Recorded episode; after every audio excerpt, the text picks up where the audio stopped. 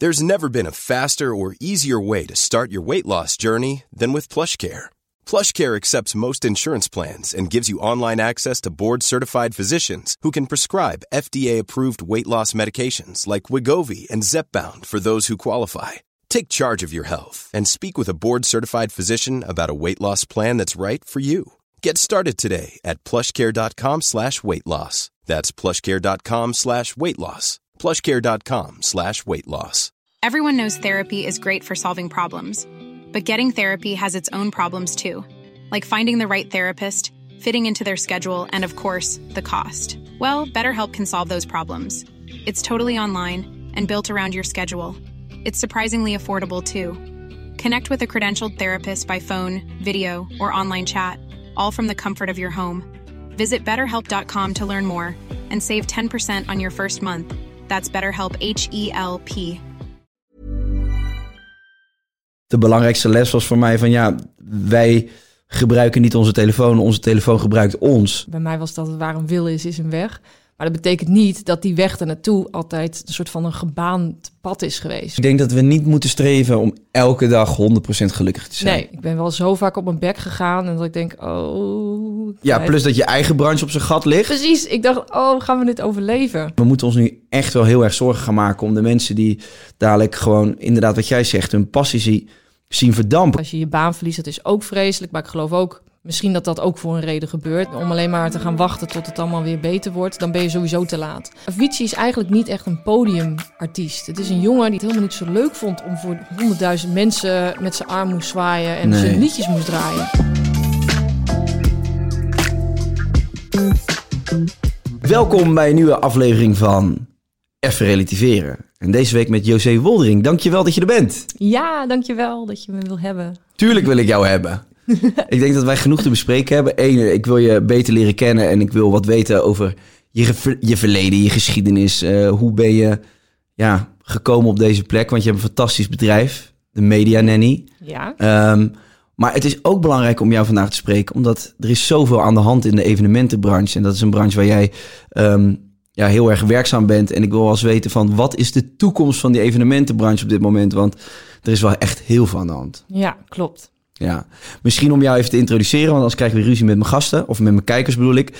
José Woldering, je bent eigenlijk een PR-magnaat. Ja, zo zou je het kunnen omschrijven. Of zo omschrijven sommige mensen mij. Maar eigenlijk eh, ja, ben ik, voel ik mij nog steeds een meisje dat uit eh, Loppersum komt. Eh, Ja. Een dorp in Groningen, wel bekend van de aardbevingen. Ja.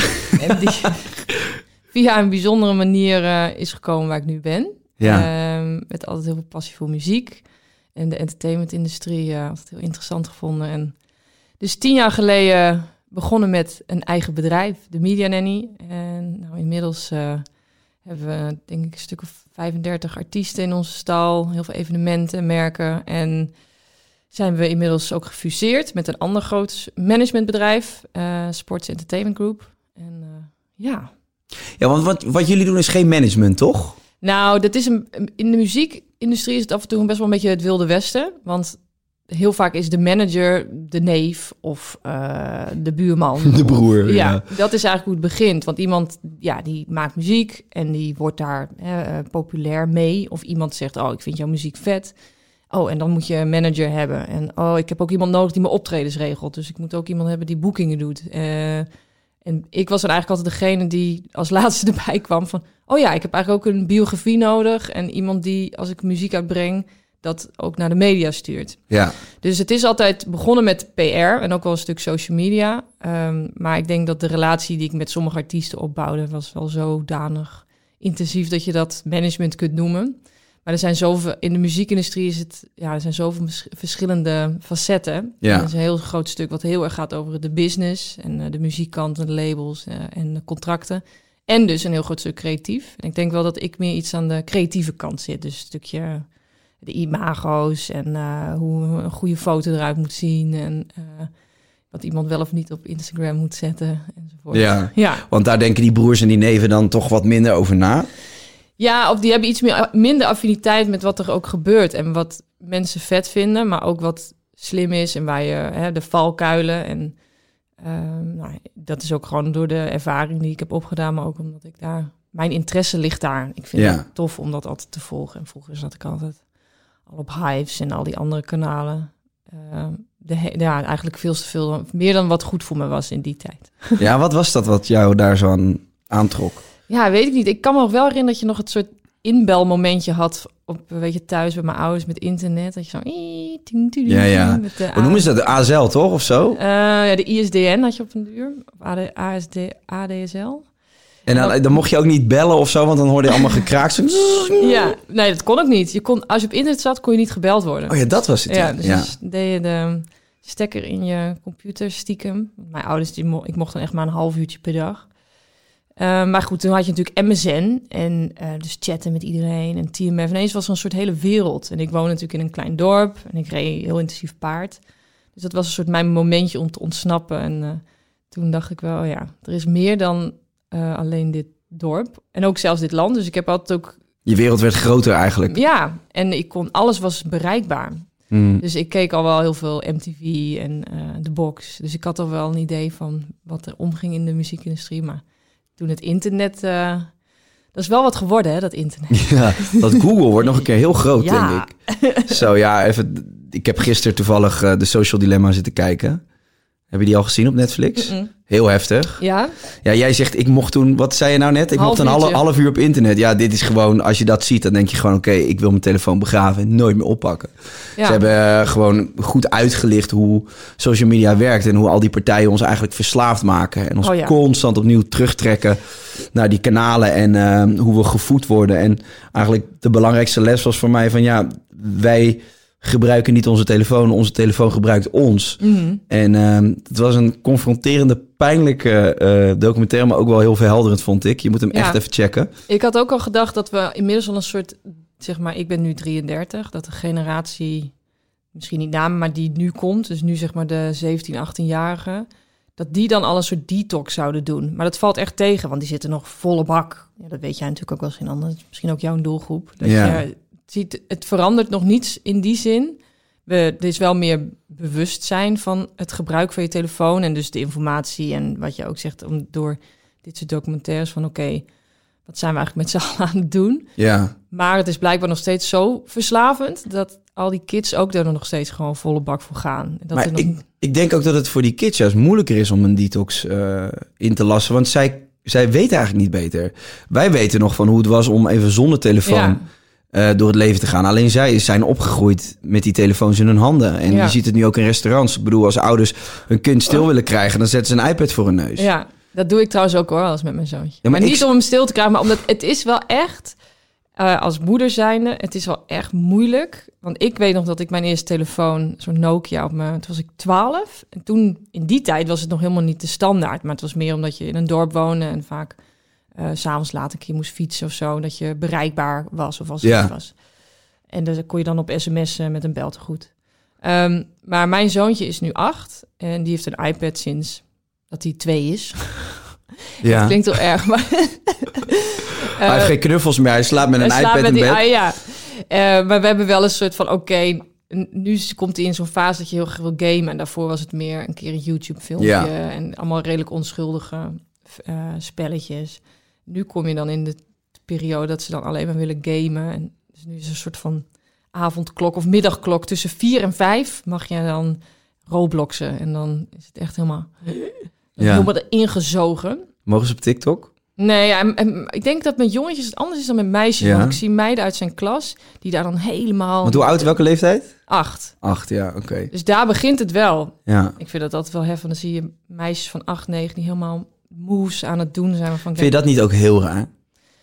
Nou, Eh, Eigenlijk als je erover nadenkt, dus dat die... die het, is, ja, nou, dat het zo jong is en dan al zo gericht ja, is die op... dansjes Ja. en, en al die filters die erop ge- gemaakt zijn om je knapper te maken. Nou ja, Ja. knapper, het ideaalbeeld wat, wat we met z'n allen gecreëerd hebben.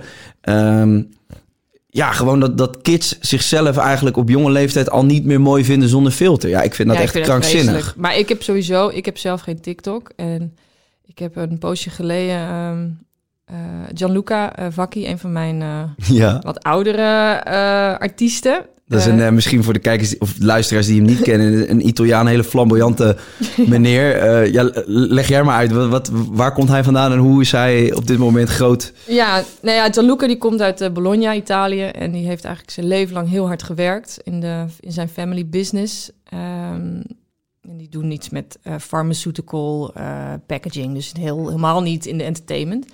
En die heeft, eh, nou ik denk nu acht jaar geleden, een deel van zijn aandelen verkocht voor heel veel geld. Dus die is nu een soort biljonair. Ja. En ja, die lifestyle, hij is sowieso vanuit zichzelf al best wel extravagant. Maar zijn levensstijl werd daardoor natuurlijk nog bijzonderder. Met hè, grote yachts en eh, hele mooie huizen en eh, hotels enzovoort. En eh, dat is hij gaan laten zien. Of toen is een vriend van hem die heeft gezegd een paar jaar geleden... oh, dat moet je misschien op Instagram gaan posten. Dat vinden Ja. mensen heel leuk. En hij deed altijd de dansjes en hij is heel erg... eh, ja, ik kan wel zeggen dat hij gevoel voor ritme heeft. En dus heel muzikaal. Hij zei, ja, ik wil nog meer. En toen is, heeft hij besloten om elke dag die te gaan DJ'en. Gewoon te Mhm. oefenen. Dus daar heeft hij draaitafels eh, gekocht. En eh, heeft zichzelf, ja, het DJ-vak geleerd. En toen, nou, na een jaar ook echt DJ-les genomen. Toen kreeg ik een telefoontje van... Oké, ik kan dit nu. Wil jij mij proberen bekender te maken in het Kende je, kende je hem toen al of had hij jou Nee. gevonden? Ik dacht echt, oh man, moet ik dit gaan doen? Want dit is natuurlijk meer... Kijk, bij, bij de muziekindustrie is, staat muziek centraal. En bij hem was het natuurlijk niet echt het geval. Want hij was al zo bekend doordat hij eh, zo extravagant op Instagram was. En meer een celebrity. Dus nou, niet om... Het is niet... eh, Kijk, hij is wel iets groter dan Dave Roelvink die dan gaat DJ'en. Dus er was wel wat meer uit te halen voor mij. Ja. Maar ik vond het wel een, een moeilijke. Dus toen heb ik gezegd, ik kom naar, naar je toe. En eh, volgens mij in Milaan of zo voor de eerste keer ontmoet. En het was zo'n aardige gast. Ja. Echt, nou ja, het is nu echt ook wel gewoon een goede vriend van mij geworden. Maar goed, die was op TikTok dus begonnen. Want dat is helemaal eigenlijk zijn platform. Hij heeft een beetje dat dansen voor de Ja, camera ja. uitgevonden. Ja, ja, Dus- want zijn eerste filmpjes die ik zag, dat waren die dansende Altijd, filmpjes op een ja. boot met eh, twintig mooie dames ja, ernaast. precies. Nou, dus, dus TikTok is natuurlijk... Volgens mij had hij ook binnen een maand 10 miljoen volgers of zo. Het is echt bizar. Alleen er waren de hele tijd heel veel filmpjes die werden geband door hem. Dus echt wel een stuk of tien. En wij, wij snapten het niet. En ik, nou, met TikTok natuurlijk in de weer, konden ze ook niet helemaal plaatsen. Toen dacht ik ineens van, dit is ook bizar. Want je laat wel negenjarige meisjes alles doen op Ja. TikTok. Maar een gast van 52 die met zijn vrouw die zwanger is en een hond, Ja. dat wordt geband. Dus ik, ik vraag me ook heel erg af wat een soort van de, nou ja, hoe het moraal is binnen dat bedrijf Ja. en hoe er tegenaan wordt gekeken. Maar ik, ik vind het nog weer eens, ja, ook wel weer verder gaan dan alleen een foto posten. En, en dans heeft toch iets, ja, ik weet niet, ook wel iets sensueels. Ik heb zelf altijd heel veel gedanst Mhm. vroeger, dus ik eh, kan me, ik kan ik, ik vind het super leuk en ook voor kids dat ze iets kunnen maken en creëren en eh, met content in de weer zijn, maar weet dat niet helemaal of het eh, voor alle leeftijden of zo. Nou ja, kijk, als, de- gewoon als je het begrip dansen neemt, daar is niks mis mee. En ik vind het ook grappig en leuk dat kinderen zichzelf eh, op die manier kunnen vermaken. Gewoon door leuke dansjes te doen. Maar het probleem is dat daar op een gegeven moment volwassen mensen Naar zitten te kijken. naar zitten te kijken, maar dat platform ook zijn gaan gebruiken om Ja. zichzelf te etaleren. En dan zie ik dames, maar ook heren die constant met ontblo- on- ontbloot bovenlijf Ja, allemaal sensuele dansjes doen. Prima, ik bedoel, ik ben niet preuts, maar ik, het is niet mijn platform. Ik heb daar eigenlijk niet zoveel mee. En dan denk ik wel eens, ik zit te scrollen en wat ik allemaal tegenkom, ja, dat komen die kinderen dus ook tegen. Want iedereen scrolt door diezelfde verkennerspagina's ja. heen. Eh, Ja, ik weet niet. Ik, ik krijg er een beetje een nare bijsmaak eh, van, van het Ja. hele platform. nou, dat, eh, volgens mij staan we daar een beetje hetzelfde. Kunnen wij elkaar de hand ja. schudden? Ja, dat mag nu niet. Dat mag nu niet helaas, maar dat doen we dan gewoon over een paar maanden weer. Ja. hey, maar ehm, nee, want oké, dus eh, geboren in het noorden Ja. van Nederland, klein dorpje Groningen. eh, op een gegeven moment in contact gekomen met Hives en alle eerste social media kanalen die... Hives was Nederlands trouwens, hè? Dat is, ja die, ik, als je daarover nadenkt, hoe, dat, hoe slecht dat eigenlijk is afgelopen, ja. dat weet ik nog wel. Dat, is toen, eh, dat was ineens klaar. Want had je toen al Facebook? Of waren zij eerder dan kwam- Facebook? Nee, eerst, eerst had je Hives en toen kwam Facebook. En toen had iedereen gezegd, ah nee. Maar Hives was natuurlijk alleen voor Nederland. Ja. En Facebook was in de wereld. Zonde man. Als die zo... Ik denk als zij... In- denk. ja, nee, ja, als zij in die tijd een beetje hadden kunnen voorzien wat er aan zat te komen. Ja, volgens mij hebben ze uiteindelijk het nog voor een soort schappelijke prijs aan de Telegraafgroep verkocht. Maar het was ineens klaar met de Ineens, krabbels. ja, bam. Ja. Ja, ik heb in Thailand gewoond en toen, ik weet dat in, in Thailand was Facebook al heel groot. Toen had ik nog huis en toen zat iedereen daar op Facebook. Toen ben ik een soort Overgestapt, van... ja. overgestapt naar Facebook, omdat ik dan contact kon leggen met die mensen Juist, daar. ja. Dus het was internationaal Facebook en ik denk dat je daar gewoon op een gegeven moment niet meer tegenop kon boksen. Nee. Maar goed, dat is denk ik, dat zie je ook steeds dat het verplaatst. En eh, dat zal ook niet stoppen, denk ik. Ehm, maar goed, waar waren we? Oh ja, dat. eh, ja, zie je, zo'n podcast, dat Ja, gaat alle kanten op. Maar dat maakt niet uit. We gelukkig hebben we de tijd. Nee, jij hebt op een gegeven moment... eh, goed, je, je, je, Ik ben toen een bedrijf begonnen. nee, je merkte Ja. dat je wereld groter werd Ja. door die social media Oh kanalen. Dus dat was het eerste moment dat je dacht van... Hey, Ja, nou, en ik vond het heel interessant, omdat je in een, in een dorp best wel nou, beperkt, maar door het internet kon je, had je ineens access tot heel veel informatie en je kon dingen opzoeken. En eh, toen was ik denk ik, in, en ik reed dus heel veel paard, ook wel op wat hoger niveau. En toen was ik 16, 17 en toen eh, was ik bij een voorstelling van een breakdance crew ja. eh, uit Utrecht. en dat vond ik zo vet. En toen dacht ik, dit wil ik. Dus ik heb, weet nog dat ik een van die gasten na die show heb aangesproken van... ...yo, mag ik een keer bij jullie kijken hoe jullie oefenen? Want je, hebt, had niet, niet in Loppersum breakdance les nog. Dus toen ging ik om mijn Alleen zes- line dance en tap dance. nou, dat is wel heel stigmatiserend. Alleen country.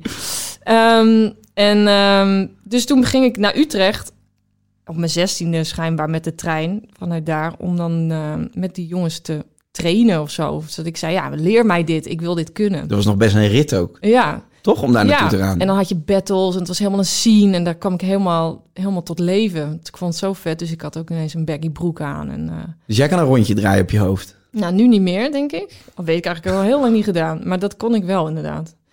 Ehm, maar daardoor werd het paardrijden dus iets minder. ehm, tot de ongenoegen van mijn vader. En eh, toen eh, besloot ik van, ah ja, dit, vind ik, eh, dit wil ik doen.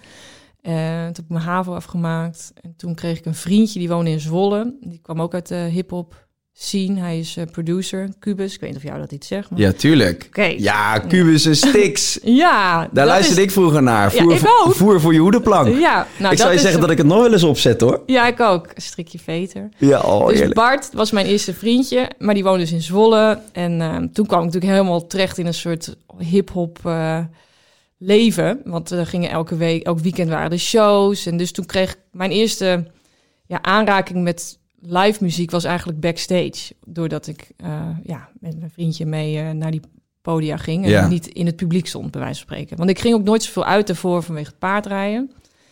En Want dat deed je op hoog niveau paardrijden. Ja, En dat was echt iets wat je vader heel erg stimuleerde. Ja, ik zelf wilde dat ook heel graag hoor. Alleen het is een hele, eh, hoe zeg je dit? Een hele dure sport. Ja. Ehm, en het is niet iets, het maakt mij niet blij om op elke zaterdag een rondje in de manege te rijden. Dus ik wil altijd wel springen op wat hoger niveau. Ja. Maar daar heb je goede paarden voor nodig. Nou, in elk geval, en heel veel tijd.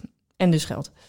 Ehm, dus toen kwam ik, maar ja, in Zwolle eh, was, eh, toen ging ik ook voor het eerst natuurlijk, het ging bij hem inwonen. Dus een soort van helemaal living the life. Mhm. Ehm, en toen werd ik gescout door ehm, MTV om te presenteren voor de box. Ja.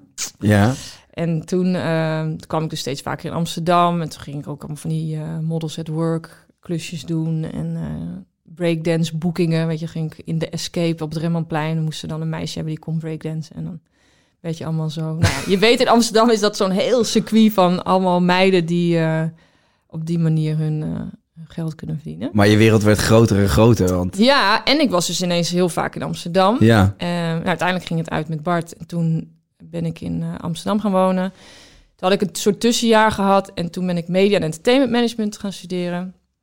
bij in Holland. Ja, en toen kwam ik in dat jaar dat er heel veel fraude was gepleegd. en ik was dat niet, overigens. Ik zat in het jaar wat daarna kwam, maar wat net zijn scriptie had ingeleverd. Ja, wat ook weer voor de mensen die niet weten waar dit over gaat. Ik, ik weet toevallig dat mijn ex deed dat ook, die studie. En Ja. eh, die heeft daar ook mee te maken gehad. Wat, wat, wat was nou de koep? Er waren bepaalde antwoorden gelekt of zo? Of er Nou, waren mensen die... Er waren, er het is een beetje een moeilijke studie, omdat het heel veel praktijk is. Dus Ja. het, het is media en entertainment. Dus het was of je deed richting evenementen of tv of muziek. Eh, dus het is van een tv-programma maken tot een evenement organiseren. En dan moest je uiteindelijk wel een scriptie doen, want het is gewoon een hbo-opleiding. En dat moest je dan ergens doen. Eh, en wat schijnt, is het jaar voor mij ehm, waren heel veel scripties ingeleverd. En gewoon van, oh ja, dit is allemaal wel goed. En mensen een beetje soort van Gematst. ja, dat was het meer. Dus toen zijn, is iedereen een soort van door de, nou, ik weet niet, door een of andere bestuur teruggefloten. Heel veel leraar van, hé, hey, dit kan niet. Alleen toen was het jaar daarna, dit kwam, kwam allemaal pas later uh, uit. Het jaar daarna waar ik in zat, moesten wij allemaal opnieuw onze scriptie. En toen dacht ik, en toen was ik dus al met de media niet begonnen. Toen dacht ik, ja, fuck dit. ik ga gewoon door met werk. Dus ik heb wel de grootste studieschuld ooit volgens mij, maar... Hoeveel was dat? Ik heb er ook een. Volgens mij was mijn studieschuld 28.000 euro. Voor mij 70.000. Oh jeetje, ja, dat is een stukje meer. um, alles terugbetalen, je OV, uh, eh, al alles, jaren prestatie, bijgeleend waarschijnlijk. Alles volle bak, 1000 euro per maand. nee, dus maar het was ja top. Dus ik, ik heb ook echt wel altijd goed kunnen leven en ik heb altijd gewerkt en ik, uh, ik woonde in het centrum van Amsterdam. Uh, ik heb nooit op kamers gewoond, ik had mijn eigen studio.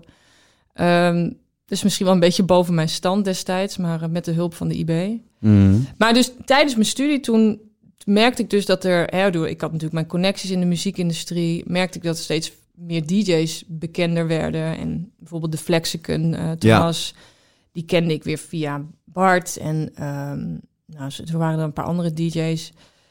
Um, die waren toen best wel hard aan het gaan. Heel veel, toen had je zoveel feestjes, weet je, Girls Love DJ's en uh, noem maar op. Waar heel veel DJ's dan ook gingen draaien. Uh, maar die hadden iemand nodig om te helpen met een nieuwsletter uitsturen. Of een tekstje schrijven of uh, fotoshoot. En ik had daar een soort van goede feeling mee. En toen ben ik dat gaan doen als freelancer. Um, nou, en dat is zo een beetje door gaan rollen. Dus tegen die tijd dat ik, toen was ik 23, dacht ik, nou, dit begint van een soort bedrijf te lijken. Laten we maar een, uh, een btw-nummer aanvragen en uh, aan de slag. zo ontstond de Media Nanny. Ja, Grappig, op je 23ste. Ja. Had je ooit kunnen bedenken dat het zo zou uitgroeien tot wat het nu is? Um, nou, ik moet wel zeggen, ik merkte wel snel dat, dat, dat er heel veel vraag was en dat het een echt een niche was. ja, was jij de enige op dat moment? Nog steeds eigenlijk. Die internationaal dat werk doet voor uh, artiesten vanuit Nederland. is niet echt een ander bureau. Misschien wel wat eenpitters of... Maar wat de service die wij aanbieden, dat is zo compleet, dat is eigenlijk nog steeds niet. Maar hoe tof is jouw weg geweest? Want...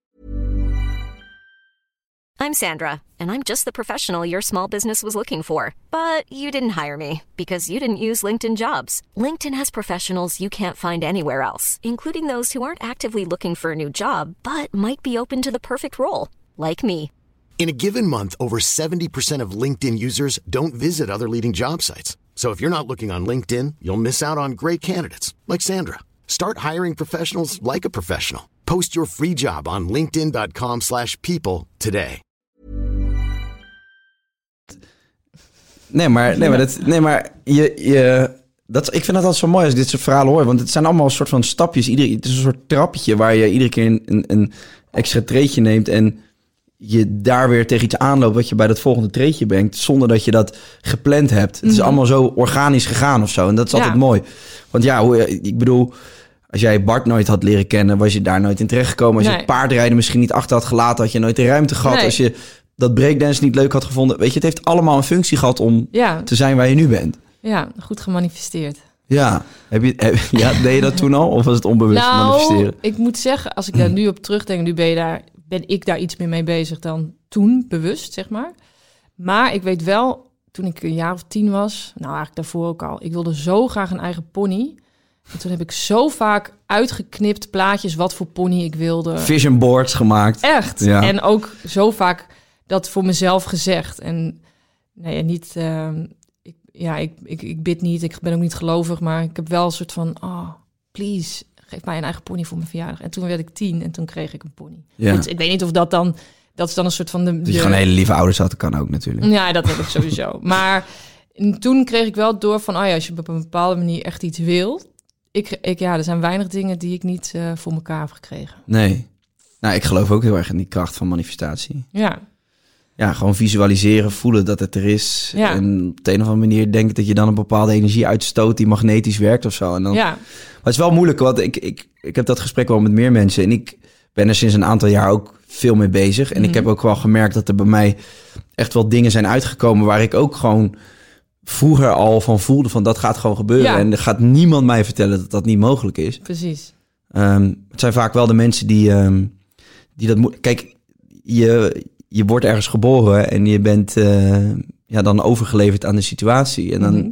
sta je jezelf om er maar iets van te maken. Maar je kan natuurlijk wel in je leven heel veel tegenslagen krijgen. En het is natuurlijk wel heel erg moeilijk om dan altijd maar te denken van... nee, maar ik heb het zelf in de hand. En als ik positief blijf denken, dan, dan komt het goed. Dus het is ook, denk ik, best heftig voor mensen om te horen van... ja, je bent eh, verantwoordelijk voor je eigen succes. Omdat sommige mensen echt wel het gevoel hebben van... ja, maar ik kan hier niks aan doen. Nee, Ehm, maar toch denk ik wel dat positiviteit, hoe cliché dit ook klinkt, uiteindelijk er altijd wel voor zorgt dat, eh, dat de deuren open gaan. En, eh, Ja, en het is natuurlijk ook de vraag, en mensen vragen zo vaak, ja, hoe voelt het nou om zo succesvol te zijn? Dat ik echt denk, nou, wat is succes überhaupt? Of weet je, dat heeft alleen maar, weet je, kunt beter vragen van, ben je gelukkig? En dat maar is, ben je gelukkig? Mm, niet elke dag, nee. Want Maar- jij hebt, jij, nee, maar jij Dat is hebt, het moeilijkste om te manifesteren, dat je gelukkig bent. ja, maar ik denk dat we niet moeten streven om elke dag 100% gelukkig te zijn. Nee. Tevreden wel, of, of in ieder geval dank, da- dankbaar, denk Ja. ik. Ik denk dat dankbaar een betere... Dat ben ik wel. Oké. Maar het is lastig ook, eh, kijk, voor de buitenwereld, voor mensen die, die zien mij als een eh, succesvolle ondernemer eh, of succesvolle vrouw. Ehm, maar die zien natuurlijk maar een heel klein deel sowieso via social media, want daar delen we eigenlijk alleen de geluksmomentjes op. Ehm, maar wat jij ook zegt van, kijk, ik ben nooit te beroerd om ergens hard voor te werken. En ehm, ja, bij mij was dat waar een wil is, is een weg. Maar dat betekent niet dat die weg er naartoe altijd een soort van een gebaand pad is geweest. Zeker ik niet. heb altijd gewoon. Ik ben wel zo vaak op mijn bek gegaan en dat ik denk, oh, komt het goed? En dat je toch gewoon af en toe moet bijsturen. Dus ik geloof ook niet helemaal in een. ehm, je hebt natuurlijk ook het non-dualisme, weet je, dat Mhm. alles zo loopt zoals het al bepaald is. Dus je moet het eigenlijk allemaal laten gaan, want het gaat toch zo lopen. Ik geloof wel dat je keuzes moet maken en dat die keuzes wel eh, bepalend zijn voor bepaalde dingen. Ehm, dus ik ben nu, dus ik heb een hele tijd ehm, voor de helft in Groningen gewoond en voor de helft in Amsterdam, omdat ik een soort van die rust nodig had. En toen ben ik anderhalf jaar geleden eh, gescheiden van mijn ex. En toen moest ik dan echt wel een keuze maken. Ga ik nu fulltime in Amsterdam wonen? Ik heb een nieuwe vriend, Thomas. Ehm, ja, hij had al redelijk snel ook aangegeven dat hij niet in Loppersum wilde wonen. Dat, dat is zijn. Had ik niet verwacht van Thomas. nee, lekker fietsen daar. Lekker fietsen vanaf Ja. Amsterdam naar Loppersum. Ja. Ehm, Thomas Dekker, een vriend van José, is eh, ex-wielrenner. ja. Eh, voor de mensen die hem niet kennen. Mm. Anders denken mensen, wat is dat voor een raar grapje Ja. over dat fietsen. Nee, dus die, ehm, die zat er niet in. Ehm, dus toen de keuze wel gemaakt om nu, nou sinds juli dit jaar. Dus toen was ik, dit is echt zo'n raar jaar überhaupt nu dat, je, dat ik het hierover heb. Mhm. Met corona en natuurlijk één grote teringzooi in onze industrie. Ja. En ik was bezig met een fusie. Maar ook dus ondertussen in mijn persoonlijke leven waar er heel veel speelde. Hè? Dus de scheiding, wat ga ik doen, waar ga ik wonen? eh, hoe Je ga hebt ik een kind. ja, hoe ga ik het met Finn doen? Die al acht jaar in Loppersum naar school, of niet naar school ging, woonde en daar ook naar school ging uiteindelijk. En uiteindelijk is er maar één iemand die die keuze kan maken en dat ben ik. En iedereen kan een advies geven. Je kunt met honderd coaches praten en healers en noem maar op. Maar uiteindelijk, en ja, je moet het voelen of dit of dat. Maar uiteindelijk moet ik zeggen, oké, ik ga in Amsterdam wonen. En nu, hoe gaan we Maar- dat doen? Maar durf je wel te vertrouwen op je onderbuik? Altijd. Ja? Ja, en dat is ook het lastige in mijn werk. Want ik heb dan nu eh 15 man personeel. Dat, eh, ik, heb, ik ben nu gefuseerd, dus ik moet de media nanny kan ik niet meer fulltime doen. Want ik ben nu nog een, hè, met eh, een ander bedrijf in de weer. En, Ja, je bent eh gefuseerd dit jaar Ja. met eh SEG. Ja, Sports Entertainment Group. Ja, dus eh, ehm, we hebben veel te bespreken. Nou. maar we moeten het ook een beetje half samenvatten Ja. zo nu en dan. Ja, heel goed. Ja, want je had dus, er stond een fusie op de planning. Die is niet doorgegaan. Jawel, dat was ook met hun. Oh, die, dat Maar is die fusie. Wij waren al in, in gesprek sinds vorig jaar september. Ja. En we waren eigenlijk al een heel eind. En toen de week dat we zouden tekenen, kwam, eh, was 12 maart of zo, was corona. Ja. En toen voor hun, in de sportwereld, was natuurlijk ook, oh fuck, wat gaat er allemaal gebeuren? En gaat er wel een transferwindow komen? Want zij zitten veel meer in de voetbal. Ja. Eh, dus niemand gaat in zo'n week zeggen: Oké, ja, laten we even gezellig tekenen en we zien het wel. Dus het was super spannend. Ik dacht echt: Oh man, ik heb me hier helemaal zo op, op gestort van dat dit het gaat zijn voor de komende ja, tijd. plus dat je eigen branche op zijn gat ligt. Precies, ik dacht: Oh, gaan we dit overleven? Ja. En natuurlijk in die weken, eh, dus en die fusie die stond on hold. En heel veel artiesten zeiden: Yo, eh, ik ga niks verdienen, dus ik zet hè, de retainer on hold of ik kan je niet betalen. en ja, je wil ook een soort van mensen supporten, dus je gaat daar ook niet zo heel hard in staan. Eh, ik heb ook een beetje gewoon een kantoor en personeel en heel veel kosten. Ehm, dus het was heel spannend. En tegelijkertijd had ik dus al besloten, vanwege die hele fusie, van ik ga in Amsterdam fulltime, ik ga Finn hierheen halen. Nou, ineens had je een kind die niet op school kon zitten. Dus het was echt mayhem. Maar goed, het zal voor heel veel mensen zijn geweest in die periode. Maar nu ehm, ja, heb ik het gevoel dat het even, ondanks het hele het corona-verhaal en waar we nog steeds met z'n allen in zitten, en zeker onze industrie, uh, ben ik wel uh, best wel goed eruit gekomen of doorgegaan en wel blij met de, de beslissingen die ik ook in die periode heb genomen. Dus toch uiteindelijk die fusie gedaan, toch het huis in Amsterdam, toch Vinnie naar school. Um, en nu moet alles een beetje aarden of zo. Maar het is wel grappig, jij zei net non-dualisme. Ik vind dat ook altijd wel moeilijk, omdat je wil wel een beetje dualiteit voelen om je, je, doelen te bereiken of zo. Dat, dat motiveert ook. Maar ik heb wel geleerd van Kai, weet je wel, je hoeft niet overal tegen te vechten. Je mag best wel vertrouwen op het universum. Ja. En dat dingen wel weer goed komen. Oh, ook, al, wel, ja. ook al zie ik dat misschien nu nog niet. Maar Nee. ik heb in mijn leven al vaak genoeg dingen meegemaakt. En dat ik twee, drie, vier maanden later denk van... oh ja, dat, het had best zo wel moeten mee. zijn. Ja. Ja, of, dat, of dat andere dingen weer Ja, op mijn pad komen. Ik, eh, voor mij is er heel veel niet doorgegaan, maar ik heb daardoor ook wel ruimte gekregen om andere business op te zetten. En eh, dat komt er nu wel aan. En laatst dacht ik ook van ja, maar je hebt nu superveel ruimte en tijd gehad om die doelen te realiseren. En dat had je anders weer niet gehad. Nee. Dus weet je, ik probeer dan ook maar weer dat van de positieve kant te bekijken en niet te veel te vechten tegen Nee. alles wat er gebeurt. nee, en dat is hetzelfde. Dat, ik vind het altijd heel moeilijk als ik dan of ik nou Facebook of Instagram open en er is weer een of andere discussie gaande en hele boze mensen over eh, dat je wel. Ik las vanochtend zo iemand. Nu mogen we wel met honderd mensen in een kerk zitten, maar niet met eh, niet bij de hockeywedstrijd van mijn dochter. En toen dacht ik. Nou jongens, als dit het ergste is waar je de hele dag druk over gaat maken, vind ik super vervelend voor die persoon. Maar ik maak mij veel meer zorgen over inderdaad de industrie waar ik in werk. Eh, wij gisteren moesten wij een persbericht uitsturen voor IDT, de organisatie waar wij mee werken, grote evenementorganisatie. Ehm, die we al in deze zomer hebben we daar al, hè, we hebben die camping tijdloos hebben we daarmee opgezet. Oh, dat grappig, Super ja? succesvol. Maar ja, vervolgens. Dat is van Tijn Tauber, toch? Camping, tijdloos of niet? Nee, dat is van IDT. Oh, oké. Die hebben dat eh, Die hebben het opgezet. Oké, Ja. dus eh, heb ik twee dingen door elkaar misschien. andere camping. Genoeg campings gehad deze zomer. Ja, ik ben eh, deze zomer ook voor het eerst aan een camping geweest. Nou. Die andere, eh, noem, camping Lievelingen? Ja, Lievelingen. eh, ja. Ja, ik, moet, ik durf nu niet zeker te zeggen hoe het heet. de Lievelingen volgens mij. Nou, Mijn neef stond daar, die zei, kom lekker een, eh, kom even een avondje daar naartoe. Ik vond het leuk. ja toch? Ja, dat is heel Dat tof. is ook allemaal bijzondere dingen die we hebben mee mogen maken deze. Ja. Maar we moesten gisteren dus een persbericht uitsturen voor IDT... dat ze 40% van de jobs gingen schrappen. Nou, ik ken bijna nou, sowieso de helft van de mensen die daar werken niet... maar ook heel veel mensen wel. En ik dacht echt, oh, nu gaan we. Want IDT is een grote organisatie. eh, die hebben best wel een buffer gehad. Nou, Mhm. Maar die is nu op of op aan het raken.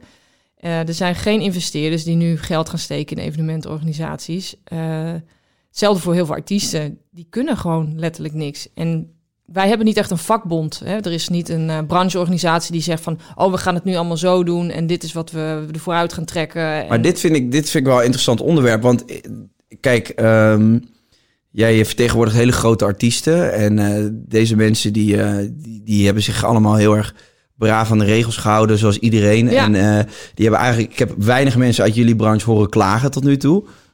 Ja, ik weet, misschien hebben ze ook niet helemaal het...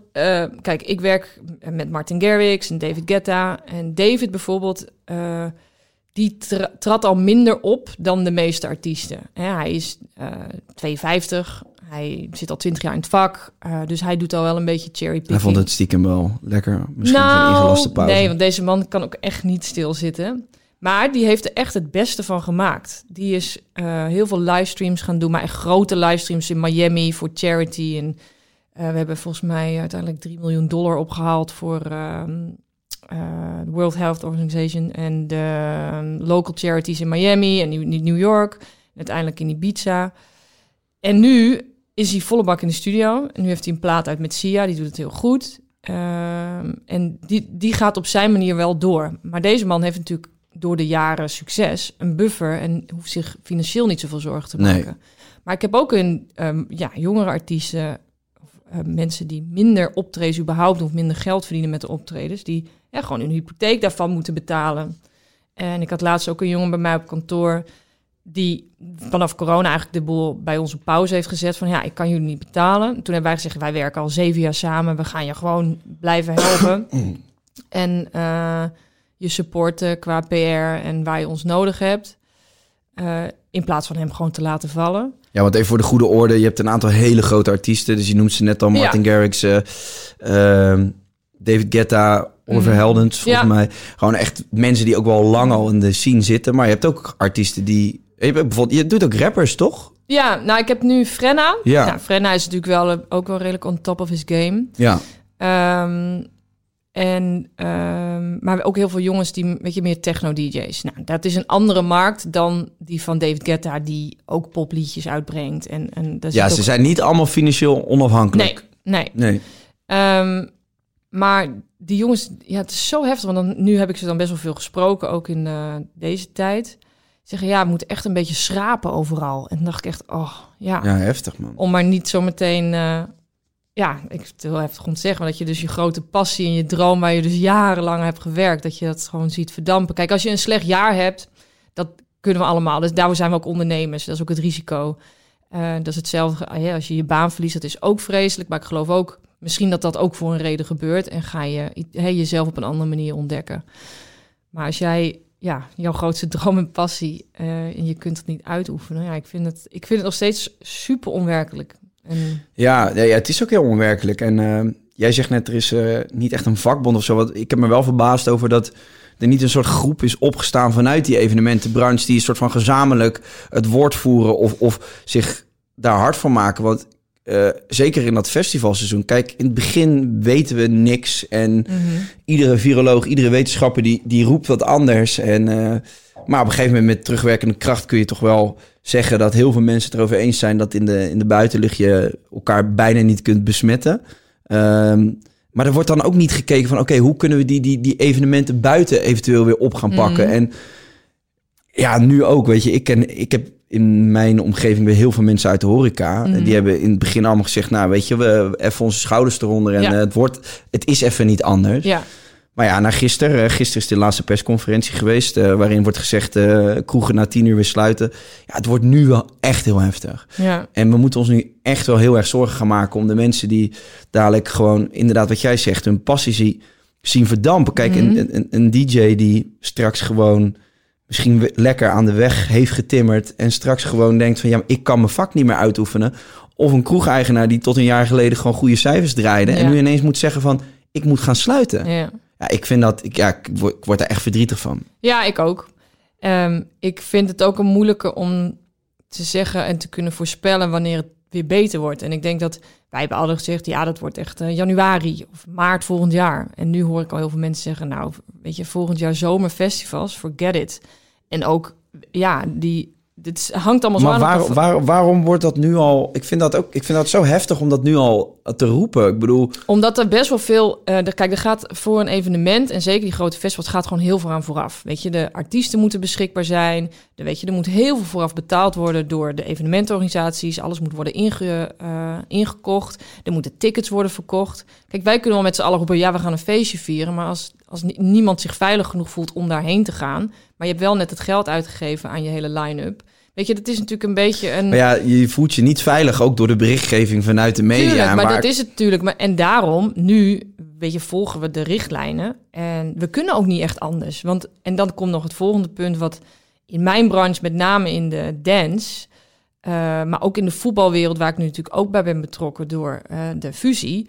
Het is zo'n internationale wereld. Dus wat wij in Nederland aan het doen zijn, is weer compleet anders dan wat er in andere landen gebeurt. En ik begreep nu dat er zelfs artiesten worden gevraagd om een half jaar in China te gaan wonen. Die krijgen dan een visum vanuit de uh, Chinese overheid. Maar dan moeten ze daar zes maanden gaan zitten. Krijgen ze een bedrag en dan kunnen ze wel elke week optreden. Ik, ik begreep dat er in Wuhan een gigantisch festival is geweest. Ja, ik weet ja nou niet zijn of dat gewoon weer volle bak gaande. Corona ja. bestaat daar ook niet, volgens de overheid. Nou ja, het is echt, het is echt ongekend. En, en, maar dat vind ik ook zo irritant, weet je wel. Die, die, die complete niemand kent de waarheid meer. Nee. En je hebt natuurlijk een hele grote gro- groepering die, die zich heel erg afzet tegen alle maatregelen en in, in alles een complot ziet. Mm. En je hebt een groep die, die, die alles gelooft wat de media zegt.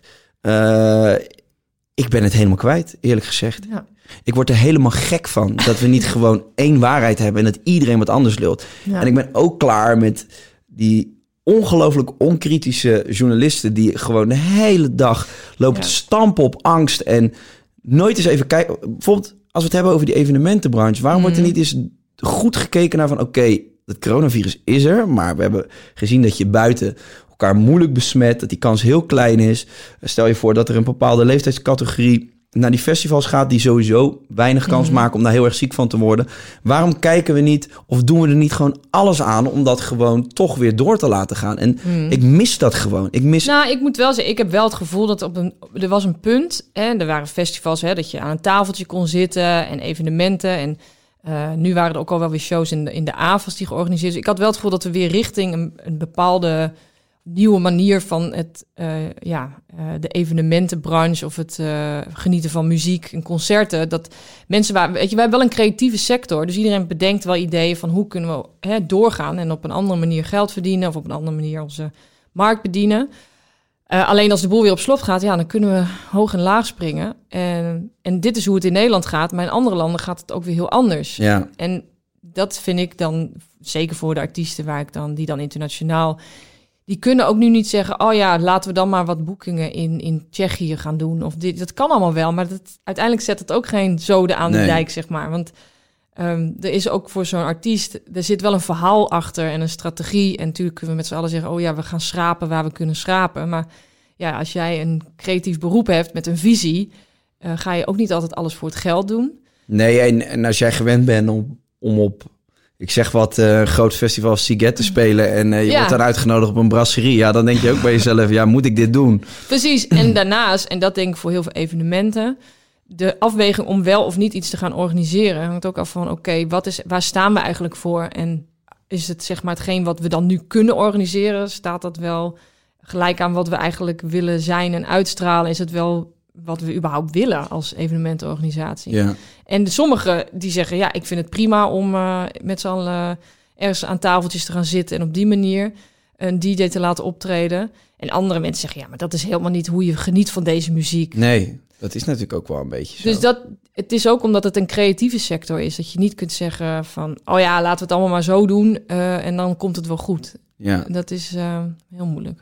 Nog even tot slot, want ik wil het hier wel even over hebben, maar dan sluiten we het evenementenverhaal af. Wat, hoe zie je de toekomst van de evenementenbranche nu? En misschien ook wel, want je bent tegenwoordig ook betrokken bij de sportbranche. Eh, je visie of Nou, je kijk op... Ehm, ik geloof wel in de kracht van de creativiteit en ook van de muziek- en evenementenbranche. Dus ik geloof dat er een an- komen andere vormen van eh, hoe je geld kunt verdienen in deze branche. Dat weet ik zeker. Hoe lang dat gaat duren, nou, daar durf ik nu helemaal niks over te zeggen. Eh, ik hoop oprecht dat we volgend jaar zomer hè, bijvoorbeeld een vorm weer, eh, ook dat mensen wel weer kunnen gaan reizen. Ik denk dat dat een hele belangrijke is, zeker in onze branche, maar ook eh, voor de hele travel-industrie en ook een plek als Ibiza, dat daar ook op een bepaalde manier weer genoten kan worden van muziek. Eh, Hoe lang, hoe lang kan de huidige evenementenindustrie zoals we hem nu kennen, eigenlijk zoals we hem kenden, hoe lang trekt hij dit nog? Nou, niet meer. Want dat Niet. zie je al door, weet je, als IDT al de helft van de banen moet schrappen. Dat is natuurlijk niet de enige. En dat is een grote speler, maar dit gaat heel hard nu. Dat is wat ik denk. Is de evenementenbranche dood? Ik- Nou, nee, dat is wel heel hard. Ik geloof alleen dat ehm, er zijn. Er zijn, je kunt geen geld verdienen nu met een evenement. Tenzij je dus afgelopen zomer creatief bent geweest en outdoor het een en ander hebt kunnen doen wat succesvol was. Hè? Want je hebt dan ook nog heel veel mensen die van alles proberen, niet zo succesvol, dan verdien je er ook geen geld mee. Dus dan heb je er op die manier ook niet zoveel aan. Dan is het leuk om meer een soort van de engagement vanuit je, je publiek te hebben. Ehm, ik denk dat er heel veel festivals dingen hebben kunnen opschuiven naar volgend jaar. Dus heel veel festivals, Coachella enzovoort. Dus het grootste probleem is dat er geen verzekering is die dit nu aan het dekken is. Nee. Dus je kunt niet zeggen, oké, ik neem het risico om iets te gaan doen... met de kans dat het weer wordt afgelast. Dus ik denk dat heel veel organisaties zeggen, oké, ik wacht wel. Maar ja, wachten, wachten. Want je kunt niet binnen een week een heel evenement op touw zetten. nee. Wordt spannend. Dus ja, super spannend. Ja, ik hoop echt... eh, Ja, misschien tegen beter weten in dat we over drie weken... dat zal heel veel zijn. Dat ineens alles weer mag. Dat ineens alles weer mag en dat Lowlands gewoon last minute toch wordt Ja, en georganiseerd. we hebben een En- vaccin en, een, en remmers. En dat, ja. Remmers. Ja, zo'n vaccin, man. nou, Dat is weer een andere discussie. Ja. Goed, gaan we het niet over hebben. Ehm, mediteren. Mhm. Ik zat vandaag in de auto toevallig te denken. ehm, ja, we hebben, we hebben te maken met een soort collectief bewustzijn. Je hebt je eigen bewustzijn en een collectief bewustzijn. Mhm. En ik geloof heel erg in, we hebben het net al een beetje gehad over manifesteren, dat eh, de energie die je uitstraalt, dat is de energie die je aantrekt. Nou ja, wet van de aantrekkingskracht. Ehm, ik geloof er wel in dat, stel je voor dat je gewoon wereldwijd met de hele wereld tegelijkertijd zou mediteren. Met enorm veel positieve gedachten en heel veel dankbaarheid. Mhm. Dat je echt een soort switch kan maken. Een soort van turn. Ik denk dat het energieveld op aarde gewoon echt zou veranderen. Wow. Eh, Het ik- is echt wel een onderwerp eh, op deze ochtend. ja, denk daar maar eens over na. Ik heb dus een, eh, ik heb dus een, een, een, een documentaire laatst gezien. En ik moest, ja, weet je, mensen verklaren me voor gek als ik dit ga zeggen. Maar ik vind het wel, je mag ermee doen wat je wil. Ook voor de luisteraars. Ehm, dat ging over die vleesindustrie. En die man die zei van, ja, je hebt ook nog zoiets als het collectieve bewustzijn van de gele aarde. En dan horen, horen de dieren horen daar ook bij. En op het moment dat die dieren massaal in slachthuizen en, en, en ja, met angst, zeg maar, hun, hun laatste minuten in de ogen kijken en vervolgens worden vermoord en, en, en die beesten zien dat van elkaar, dan dat, dat, dat straalt een soort angstenergie uit. En dat eten wij mensen vervolgens weer op. En toen dacht ik van ja, zou dat, zou dat zo werken? Want ik geloof dus wel heel erg in die energieën en collectief bewustzijn. Wat zou, wat, wat zou er gebeuren als de hele mensheid op hetzelfde moment positief zou mediteren? Denk jij dat je dat zou voelen, gewoon energetisch? Wow. Ehm, ik probeer me dit even voor te stellen. Ik zie dan ook iedereen... Ik visualiseer me dat dan echt dat iedereen ook in zijn huiskamer dat dan aan het doen is. Ehm, Als al een miljoen mensen het doen, nou, laat ik het zo zeggen. tegelijk. Ik geloof wel dat met eh, als je massaal dingen doet, en of dat nou is eh, massaal ergens tegen zijn, eh, of massaal heel positief over iets zijn, dat zeker effect heeft. Waarop dat precies effect heeft, dat, kan, dat durf ik niet te zeggen. Maar ehm, ik geloof ook wel dat, dat zie je ook al in kleinere groepen, als je met z'n allen heel negatief gaat lullen over iets. Ik zat even dan een soort van haakje. Ik zat laatst met twee vriendinnen op het terras. En dat was best wel koud. En het werd wel weer een beetje herfst. En toen gingen we... Iedereen zegt, oh, het is koud. Oh, het is koud. Weet je, dat je zo gaat lopen, lopen klagen. En toen zei ik, ik zeg... Oké, laten we proberen, en dit zegt niks voor mij om te zeggen... dat we onze mindset zo zetten dat het gewoon niet zo koud is. En dat hè, de zon, want de zon scheen, het wa- waaide gewoon een beetje. En het er gewoon niet over gaan hebben. Gewoon nog lekker gaan lunchen. En ik zweer het je, de rest van het uur dat we hebben geluncht... hebben we het niet over de kou gehad. En hebben we het dus ook niet koud gehad. Ja, maar dit, dit werkt gewoon 100% zo. Ja, maar wat ik wel lastig vind is, zul je zoveel mensen, hoe ga je dat nou organiseren überhaupt? Maar Nou ja, het is nu niet, nog niet eens zozeer dat ik nu denk, ik doe een oproepje op Instagram. Maar het is meer gewoon bij wijze van spreken. Ik geloof daar ook in. Kijk, s ochtends wakker worden en dankbaar zijn voor alles wat je hebt. Ja, dit, dit is ook. Het is, ik weet dat heel veel mensen dit een beetje cliché en shady vinden. Maar je wordt wakker, je kijkt naar buiten, het regent. Je kan twee dingen doen. Denk, kut, het regent. Of je kan denken, wat fijn voor de planten bijvoorbeeld. Ik zeg Ja. wat geks.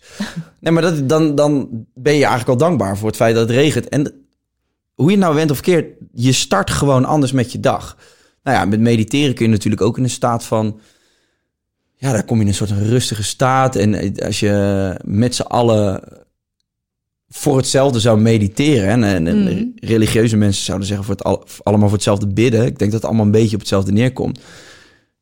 Dan verander je een soort energieveld. Daar ben ik Ja. van overtuigd. Want je komt ook in een ruimte binnen waar mensen negatief zijn. Je voelt een negatieve energie. zeker. En je voelt een positieve energie. En dat slaat Oh, ook ja, 100 maar luister, als wij met z'n allen als een soort ochtendklok waarbij iedereen tegelijk moet gaan mediteren, elke, ik denk zeker dat het effect heeft. Al is het maar omdat eh, als je dat, ik weet je wat ik zo bizar vind, Eh, Nou. dat heb ik, dat je op school niks leert over je mentale gesteldheid. Zo, maar echt. Ja, ik heb het hier al een paar keer over gehad in mijn podcast. Oké, dus Nee, maar stel dat on. mijn zoon en mijn zoontje, die heeft best wel veel te verduren en hij is best wel een binnenvetter. Dat hij 's ochtends op school met zijn klas eh, gaat mediteren, ademhalingsoefeningen en zich daar dat je soort van even alles van je kunt laten afglijden. Want ook kinderen hebben zoveel spanning. En niet alleen vanuit zichzelf of de klas, maar ook van mij. Hè? Want ik heb ook best wel een druk en hectisch leven. En, weet je, Ik ben ook eh, all over the place, zeg maar.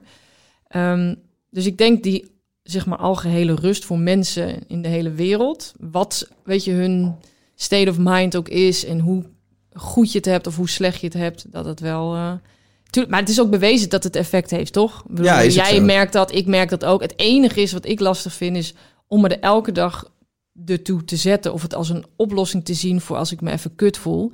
Dan soms voel je je dan zo kut dat je er ook niet toe kunt zetten om dan te gaan mediteren. Terwijl ik weet als ik dat wel doe, dat ik me zoveel beter voel. En niet omdat ik dan helemaal zen of zo, maar gewoon puur even. even ja, maar hetzelfde met sporten. Daar heb je ook niet altijd Ja. zin in. Nee, Maar dan rij je weg bij de sportschool en denk je zo, ik, eh, ik kan de wereld weer aan. precies. Nou, maar ik ben, met dat, ik ben het heel erg met je eens. Ik denk dat het fantastisch zou zijn als kinderen op basisscholen al zich gewoon 's ochtends vroeg een uurtje eh, bezig zouden houden met bijvoorbeeld meditatie op een leuke manier. Of Toch? rekken, strekken, ehm, ademhalingsoefeningen. Kijk, wij gingen vroeger, kregen op maandag te horen van... ja, wat hebben jullie gedaan in het weekend? En dan hoorde je een paar kindjes die hadden allemaal hele toffe dingen gedaan. Andere kindjes die hadden niks gedaan, omdat het het gewoon thuis wat Nee. minder hadden, weet je. Dus dat, de, en ik ben gewoon van bewust dat eh, op, op scholen ontstaan je eerste traumaatjes. En- Zeker, nou, daarvoor ook al. Maar in elk geval, de, de trauma's die je in je jeugd ehm, opdoet, daar weet jij en ik, dat weten we allemaal. Daar heb je gewoon de rest van je leven, moet je daar iets aan doen. Ja. Anders blijft het altijd een soort van sudderen. Ehm, en de, het, ik denk het grootste verschil is dat nou ja, jij en ik, en misschien onze generatie, er meer bewust van is. Van, hey, Zeker. ik voel me kut. En waar komt het door? Dat komt helemaal niet omdat het slecht weer is. Het komt zoveel ergens anders vandaan. Mm, En ehm, patronen, weet je, die we hebben aangeleerd, die we doen, waar we eigenlijk elke dag ook last van hebben. ja. Het verdoven, weet je, hoe, mak hoe makkelijk het ook is. Ehm, en zeker ook, hè, ik heb het dan nu gelukkig heel druk met werk, omdat eh, er zoveel veranderingen zijn. Maar ja, ik vind het gewoon zo chill als ik thuis kom om een uur of zeven, half acht, tijdens het eten een glas wijn in te schenken. En met Thomas, die is gestopt met drinken twee jaar geleden. Dus die Ja. is, is mijn grootste spiegel op dit moment. Zegt dan, ja, waarom doe je dat dan? Ik, ja, omdat ik dat gewoon echt super lekker vind. Ja. En omdat ik ook wel inderdaad even een beetje mijn hoofd verdooft. Het is- Ja. maar misschien moet ik dan, als ik thuis kom, eerst tien minuten gaan mediteren in plaats van een glas wijn. schenken. ja, ik denk uiteindelijk dat het de meest gezonde vorm van ontspanning is. Maar ik ben ook wel...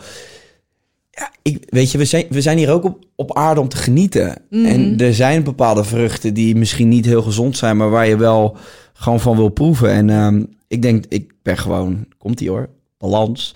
Nee, ja, maar als je gewoon een goede balans... Nee, ja, als je Ik gewoon... kan me dan, ik, ik eh, ken jou natuurlijk een helemaal niet zo goed, maar ik ken je, weet je jou en Yes. Ja, En ik ben dan altijd wel benieuwd, oh ja, elk, elke samenstelling van een, een relatie of elke persoon heeft zo'n ander leven, Ja. een andere invulling. Ja. En dat is wel Hoe denk jij dat onze invulling Ja, is? dan? ik denk, ik zie natuurlijk, en ik weet ook hoe jullie allebei. Jullie leven in, of jullie werk is natuurlijk zo out there. Mhm. Dat je privéleven, of als je met z'n twee bent, altijd in de. Uit het, vaak is het toch wat kneuteriger dan mensen denken. Heel kleuterig. Ja, Nee, joh, onze favoriete avonden zijn gewoon echt helemaal plat op de bank. eh liefst ongezond eten. En, eh, maar ja, tegelijkertijd, maar we gaan altijd door van die fases heen, weet je. Dan hebben we ineens even... We gaan, nu, nu zit ik echt in een fase waarin ik gewoon weer echt veel met sport bezig ben. En gewoon geen zin heb om niet scherp te zijn. ja. En ik heb ook wel eens fases dat ik denk, joh, ik vind het wel fijn om gewoon even lekker brak te zijn. Het boeit me eigenlijk allemaal Ja. niet zoveel. En nu zit ik weer, nee, ik wil gewoon dit jaar af gaan sluiten. Ik zit ook wel in een positieve mood. Ik bedoel, er is veel gebeurd dit jaar, maar ik kan me heel erg opvreten. Maar eigenlijk ook best wel weer heel makkelijk dingen naast me neerleggen. En denk van, nou, weet je, we, we, we dealen er wel weer mee. Of we Mhm. proberen er wel weer wat van te maken. En dit jaar heeft ook gewoon heel veel gebracht. En ik, ik, ik ben er gewoon van overtuigd dat als we met z'n allen eh, uit die modus van angst stappen, Mhm. dat we gewoon eh, in staat zijn om, eh, om, om de wereld te veranderen. En ik heb wel gewoon gemerkt dat veel meer mensen, ook door wat er met de coronacrisis met de wereld is gebeurd, heel veel mensen zijn gaan graven bij zichzelf, zijn zichzelf Mhm. veel meer tegengekomen en zijn nu veel meer aan het ontdekken van, oké, wat vind ik eigenlijk fijn en wat vind ik prettig en welke Mhm. patronen uit mijn vorige leven wil ik doorbreken. Dus ja, ik ben eigenlijk ook wel heel positief over heel veel dingen. Nou, gelukkig maar. Toch? Ja. Nou, dan zijn we het daar eens. Ja. Dus nee, ja, ik, ehm, nee, ik eh, ben heel erg benieuwd wat de toekomst gaat brengen. Ik denk dat we de komende vier jaar tot 2024... Jij gaat geen DJ-carrière beginnen, denk ik. Toch? Nee, tenzij jij een goed bot doet. Of jij bot zegt van, ik kan jou Ik heel groot maken. Ik zou- Hele slechte timing nu. Echt hè? Nee, dat is trouwens niet helemaal waar. Want ik geloof wel dat als je nu juist bepaalde dingen gaat ontwikkelen, ehm, dat het voor de toekomst eh, alleen maar goed is. En dat Ja. je om alleen maar te gaan wachten tot het allemaal weer beter wordt, dan ben je sowieso te laat. Dat zie ik ook wel. Alle artiesten ehm, die nu aan het doorgaan zijn in de studio en veel aan het eh, produceren, of in ieder geval creatief, of in ieder geval bezig zijn met van hé, hey, wat wil ik eigenlijk voor de toekomst in mijn carrière? Die gaan straks echt wel een stapje voor zijn, vergeleken met de gasten die dat dan eh, niet hebben kunnen doen of niet hebben gedaan vanuit zichzelf, omdat ze denken, maar ik Nee, wacht het wel even af. Never waste a good crisis, zeggen ze toch? Nee. I'm such an international guy. Ja, zo international. Nee, maar er is genoeg. Nee, maar ik denk ook wel dat je genoeg ruimte krijgt nu. En eh, waar we het al eerder over hadden, om eh, ja, dingen te zien die je voorheen niet zag. Dus daar moet je dan maar jezelf aan optrekken. En eh, ik geloof dat er heel veel mooie dingen kunnen ontstaan. En En denk je dat het op, want dat was ik even benieuwd, of je dat op social media of dat dan ook. Ik had toevallig eh eergisteren de, die docu van Paris Hilton gekeken. ja, heb ik ook gezien. Ik vond het echt best wel goed. Ik heb haar ook wel meegemaakt, zeg Mhm. maar. Ook in clubs op Ibiza. eh, Die scène dat ze de vriend eh, bij, bij Tomorrowland Ja. buiten trapte, vond ik Ja. maar luister, deze gast. Don't ruin my set! Don't Ja. ruin my set! Ja, maar kun je je voorstellen dat, jij, dat iemand gaat lopen zeiken op hem voordat je op moet voor je grootste optreden? Ja, maar die, wat een pannenkoek. Hij was volgens mij ook knetterwous. Want hij stond helemaal zo de, de klapschaatsen. Ik denk, wat een idioot, joh. Ja, het is, eh, het is een bi- altijd bijzondere tijd. Ik, daarom, deze, ik heb het dus helemaal niet gemist, de festivals. Maar ik maak natuurlijk heel veel mee altijd in de zomer. En, eh, Veel stress achter de schermen, denk ik. ja, maar dat is logisch, want dat is het moment dat je je moet showcaseen voor, eh, voor je publiek. Dus het Ja. is ook het meest spannende moment. Maar goed, toen zag ik dus, dacht ik, zij is altijd zo picture perfect geweest. En tuurlijk, de mensen die haar echt kennen weten dat dat niet altijd zo is. Dacht ik wel goed dat je steeds meer van dit soort docu's hebt van bekende mensen die ook een soort van hun ja, eenzame kant laten zien. En ik heb een post met Avicii samengewerkt. Nou, dat, Wauw. dat, die documentaire die was al klaar voordat hij ehm, eh, zelfmoord pleegde. Eh, dus die docu kwam ook best wel raar, want het was al duidelijk in die docu dat het allemaal niet zo goed ging. En eh, uiteindelijk toen die uitkwam, toen konden we ook goed laten zien van ja, wat er allemaal speelde. Mhm. Eh, Had je dat aanzien komen? Of ken je hem, ken je hem daar goed genoeg voor om daar... Nou, niet goed genoeg. Nee, nee, natuurlijk. Want als mensen dat, ik denk wel dat we ons zorgen maakten over af en toe, maar dat, dat doen we allemaal. Dat doen we ook. Kijk, het enige verschil is dat hij is een bekend persoon. Dus het is allemaal wat. Er zijn meer mensen die zo iemand meemaken. Maar er zijn natuurlijk heel veel mensen op deze wereld die niet zo lekker gaan en die of heel veel drugs gaan gebruiken, of op andere manieren, of op straat komen te leven, Mhm. of het kwijt zijn, of niet blij zijn überhaupt. Hè? Dat je niet meer je geluk kunt vinden. Alleen als je bekend bent, dan heb je natuurlijk de spotlights erop. Eh, dus het is wel wat ehm, zichtbaarder misschien dan bij andere mensen die de deur achter hun dicht doen en in Ja. hun woonkamer zitten. Ehm, maar denk je ook dat dat soort van de nieuwe norm gaat worden? Dat mensen ook. Soms zie je wel hoor, mensen die dan huilend op Instagram een filmpje zetten omdat ze zich heel erg vervelend en kut voelen. Zo van ja, ook dit moet ik laten zien, want ik vind het niet normaal om altijd het perfecte verhaal te laten zien. Ja, ik denk wel dat dat... ehm, Zou jij dat doen? Snel? Ja, maar ik heb in deze podcast ook wel eigenlijk met iedereen... Tenminste, iedereen afhankelijk van het gesprek. Bijvoorbeeld met Dave, Doel, met, met Dave Doelvink. Met, Dave met Dave Roel, Roelvink. Roel Devink. Roel Devink. Hebben we het gehad over eh, dat hij bij een psycholoog liep en psychische klachten heeft. Ik heb eh, verteld over eh, ehm, het feit dat ik bij een mental coach liep, omdat ik tegen een soort halve burn-out aanliep.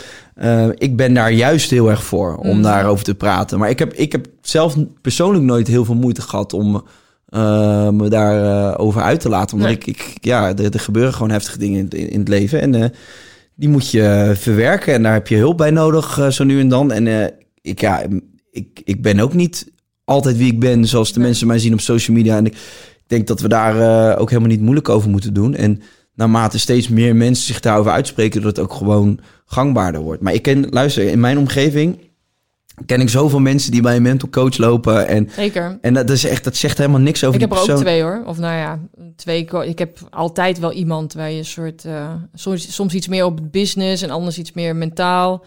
Of iets meer op, ehm, eh, op persoonlijk vlak. Of eh, het moederschap.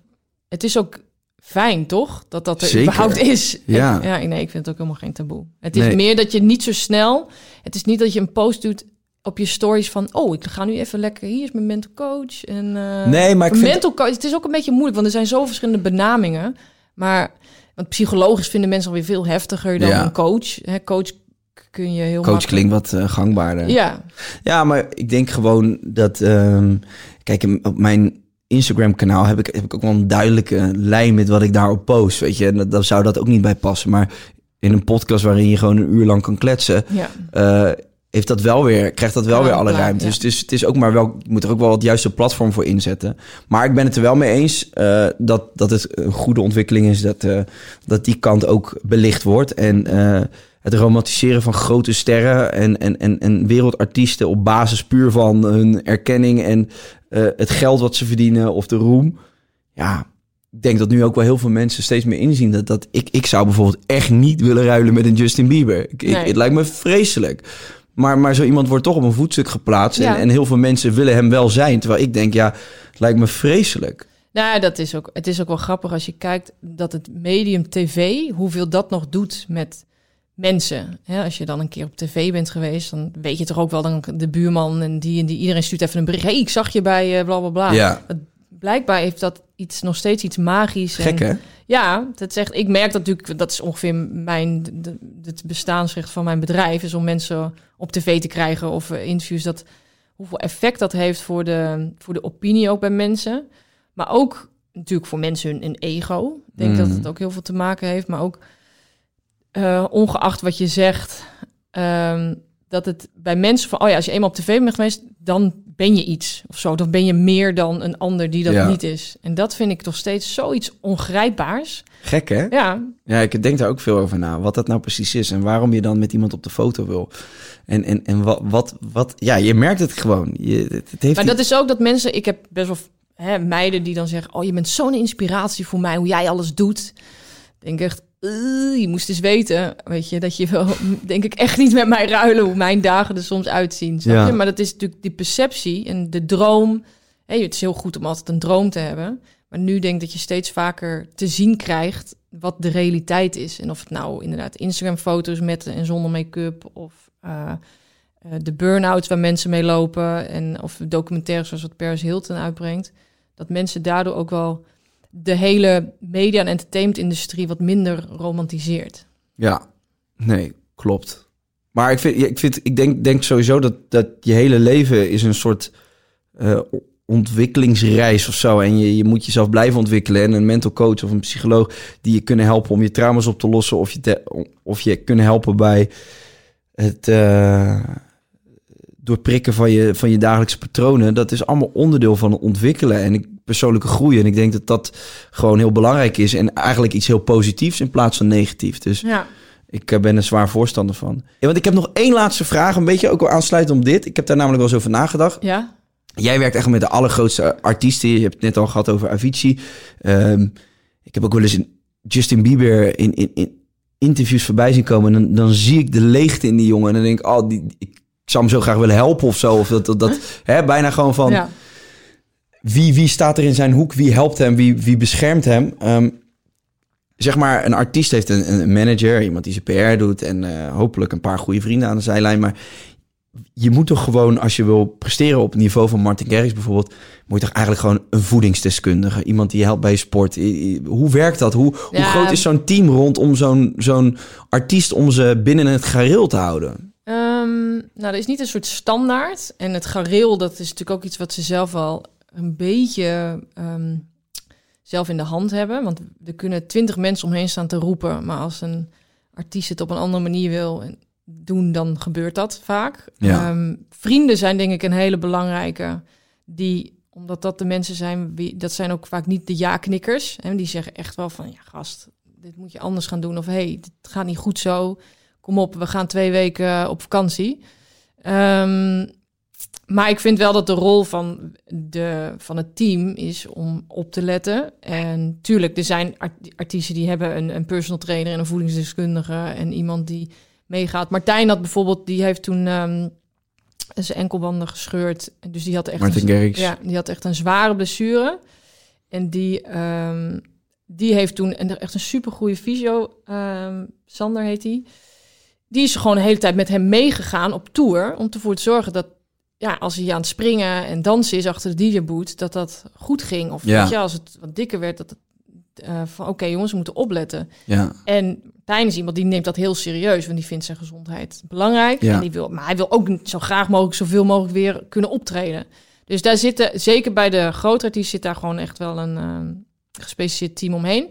Maar er zijn ook heel veel jongens, zeker ook ehm, in, ehm, ja, in sport, maar ook in, in de muziek, waarbij de teams wat meer gebaseerd zijn op de buren en de vrienden en de vriendinnetjes. En doet men maar wat eh, op gevoel. En de ene komt daar heel goed mee weg en is heel, heel eh, verstandig. En de andere een stuk minder. Waarbij je ook denkt van, nou, oké, ik weet niet hoe lang je dit gaat volhouden. Maar nee. kijk, ik voel mij wel verantwoordelijk. En ik vind het, zeker als iemand in de media wordt gepositioneerd. En wat natuurlijk mijn rol is. Maar ook, media is best wel ehm, moeilijk... ehm, er zijn zoveel moeilijke platformen om mee te werken. En ook eh, het doen van een interview. En hoe zorg je ervoor dat je zo overkomt zoals je over wilt komen. Want ja, niet elk artiest wil zijn privéleven in de media. Maar is wel een artiest. Dus die moet een soort balans vinden. Ja, Dus ik probeer wel altijd, het is in elk geval de wens van als je weet van ah, deze artiest vindt het echt niet chill als het over zijn privéleven gaat. Ja, dan zorg ik ervoor dat daar geen vragen over gesteld gaan worden. ja. En als ze dat wel doen, dan doen we nooit meer een interview met dat platform. Worden, maar worden die artiesten, want bij Avicii ging het verhaal ook dat zijn manager eigenlijk gewoon te veel van hem eiste of verlangde. Nou, ik vind dat kort door, door de bocht. Want Mhm. tuurlijk, er zit een team omheen en die weten dat het succes er is. En die weten van er wordt veel geld verdiend. en Van kom op, we moeten even knallen nu, want dit is ons jaar. En natuurlijk in die hype. Maar daar is Tim Avicii ook zelf natuurlijk hè, altijd onderdeel van geweest. En kijk, ik zit er niet zo diep in dat ik weet of zijn familie of vrienden daar anders in stonden. Maar ik vind het wel heel, eh, heel kort door de bocht te zeggen... oh ja, er is één gast, omdat hij ook zo'n beetje werd geportretteerd... die heeft ervoor gezorgd dat het allemaal zo is gegaan. Kijk, Avicii is eigenlijk niet echt een podiumartiest. Het is een jongen die super creatief en die fucking goed muziek kon maken... en die eigenlijk het liefst in de studio de hele dag zag. Dat zie je Ja. ook heel goed in die docu... En eigenlijk het helemaal niet zo leuk vond om voor honderdduizend mensen met zijn arm moest zwaaien en Nee. zijn liedjes moest draaien. Ja, en als je dat kut vindt of moeilijk of eng, ja, fucking hell, de Ja. druk is dan nog hoger. Kijk, als je daar heel veel plezier uit haalt, zoals David Guetta, die vindt het het allertofste, want daarom doet hij het al twintig jaar, dan is het ook makkelijker. Ja, Dus ja, dat eh, is ja heftig verhaal van antwoord. Ja. Heel eh, zwaar. Ik was het, mag ik ook een vraag stellen? Ja, tuurlijk. Ik was heel erg benieuwd wat jij was gaan doen als je niet deze job had gehad. Vind ik een moeilijke, want ik Ik, had... Oh, ik dacht, eh, nu komt er echt een soort advocaat of zo. Nee, nee, nee, nee, ik wilde, ik heb wel, nou, ik wilde fysiotherapeut worden, denk Ja? ik. Maar dat was op jonge leeftijd, want ik vond masseren heel leuk en ik vind menselijk lichaam gewoon, ja, nee, ik Heel bijzonder antwoord dit. Nee, ja, nee, maar gewoon, eh, mijn vader die deed aan kraken, die had een kraakdiploma gehaald, dus dan eh, deed ik al, en dat vond Ja. ik gewoon heel interessant. Hoe werkt een menselijk lichaam? Hoe kun je, ja, hoe kun je iemand weer een soort van, ja, Functioneel. La- eh, ja, laten functioneren of zo. Ja. Dus dat vond ik altijd wel interessant. En voor de rest, ik weet het niet. Ik heb altijd wel iets gedacht dat ik iets in de media zou gaan doen. Ja. Eh, ik heb nog heel even gedacht dat ik profvoetballer zou worden, maar daar dachten mijn trainers anders over.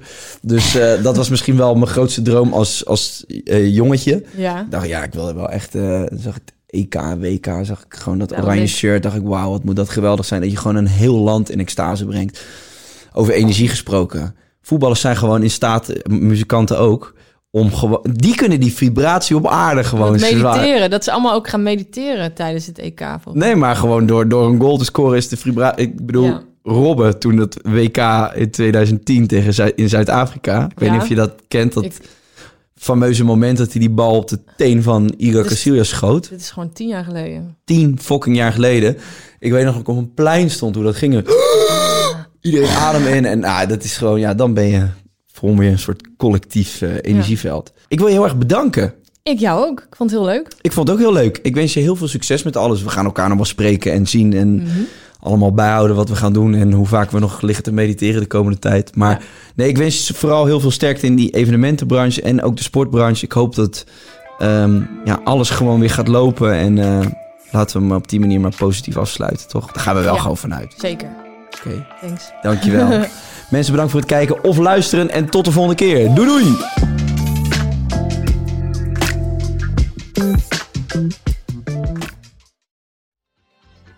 Weet je waar ik zo'n tyfushekel aan heb? toeristen als het te druk is in de stad, zelf koken. Ja, alles wat je nu zojuist benoemt. En daarom maken jij, denk Daan Hogevorst, En Robert Rodenburg. een podcast waarin we alleen maar klagen. Want klagen is HET medicijn tegen het collectieve leed wat maandag heet. Dus elke maandagochtend een nieuwe te horen op je favoriete podcast-app. Maandag Klaagdag! Jezus, zingen moeten wij nooit doen. Even when we're on a budget, we still deserve nice things. Quince is a place to scoop up stunning high-end goods for 50 to 80% less than similar brands. They have buttery soft cashmere sweaters starting at $50, luxurious Italian leather bags, and so much more. Plus, Quince only works with factories that use safe, ethical, and responsible manufacturing. Get the high-end goods you'll love without the high price tag with Quince.